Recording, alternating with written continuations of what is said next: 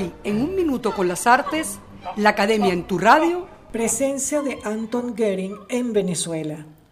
Anton Goering llegó al país con el encargo de estudiar y recolectar animales que formarían parte de la colección de la Sociedad de Zoología de Londres.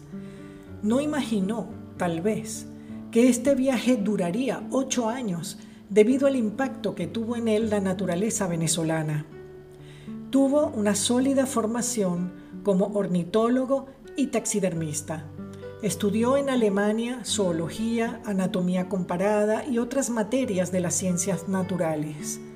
Simultáneamente, profundizó sus estudios en pintura y modelado, siendo la acuarela su medio de trabajo tanto para las ilustraciones científicas como para su obra artística personal.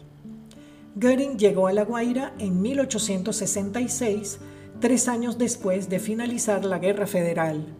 Se encontró, por tanto, con un panorama inestable, pues continuaban los brotes insurreccionales durante los mandatos de Juan Crisóstomo Falcón y José Ruperto Monagas. Hubo que esperar cuatro años más para que se produjera la pacificación del país con la subida al poder de Antonio Guzmán Blanco.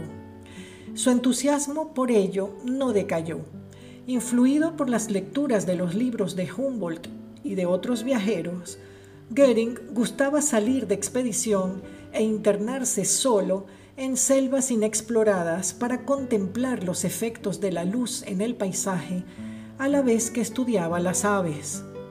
Trabajaba la acuarela con versatilidad y fluidez, sin dejar de registrar con detalle el dato visual que la realidad le ofrecía. Su minuciosidad provenía del rigor de su formación científica, lo que fue de enorme utilidad después para los estudiosos de nuestra fauna y flora. Por esta razón, pintó la naturaleza de la manera más veraz posible. Tal detallismo le sirvió también para afinar su apreciación acerca de las costumbres del país. De las regiones que visitó, tuvo particular interés en el estado Carabobo, Realizó varias pinturas y acuarelas de San Esteban, así como de varias vistas del lago de Valencia y de sus islotes. En muchas de sus obras se observa su manera de describir las plantas y las aves. Si bien reprodujo con fidelidad casi fotográfica la variedad de la vegetación existente en las zonas visitadas, no dejó de expresar asimismo la cualidad exuberante del paisaje. Su capacidad de observación y manejo virtuoso del dibujo y de la acuarela dio cuenta de cómo era la geografía venezolana, incluyendo asimismo sus accidentes geográficos. En la obra titulada Lago de Valencia, que se encuentra en la Galería de Arte Nacional en Caracas, vemos cómo los efectos de la luz sobre el agua, sus reflejos y variaciones cromáticas fueron creados mediante la transparencia y la sutileza de la acuarela como medio expresivo. Su visión es la del nostálgico pintor romántico alemán.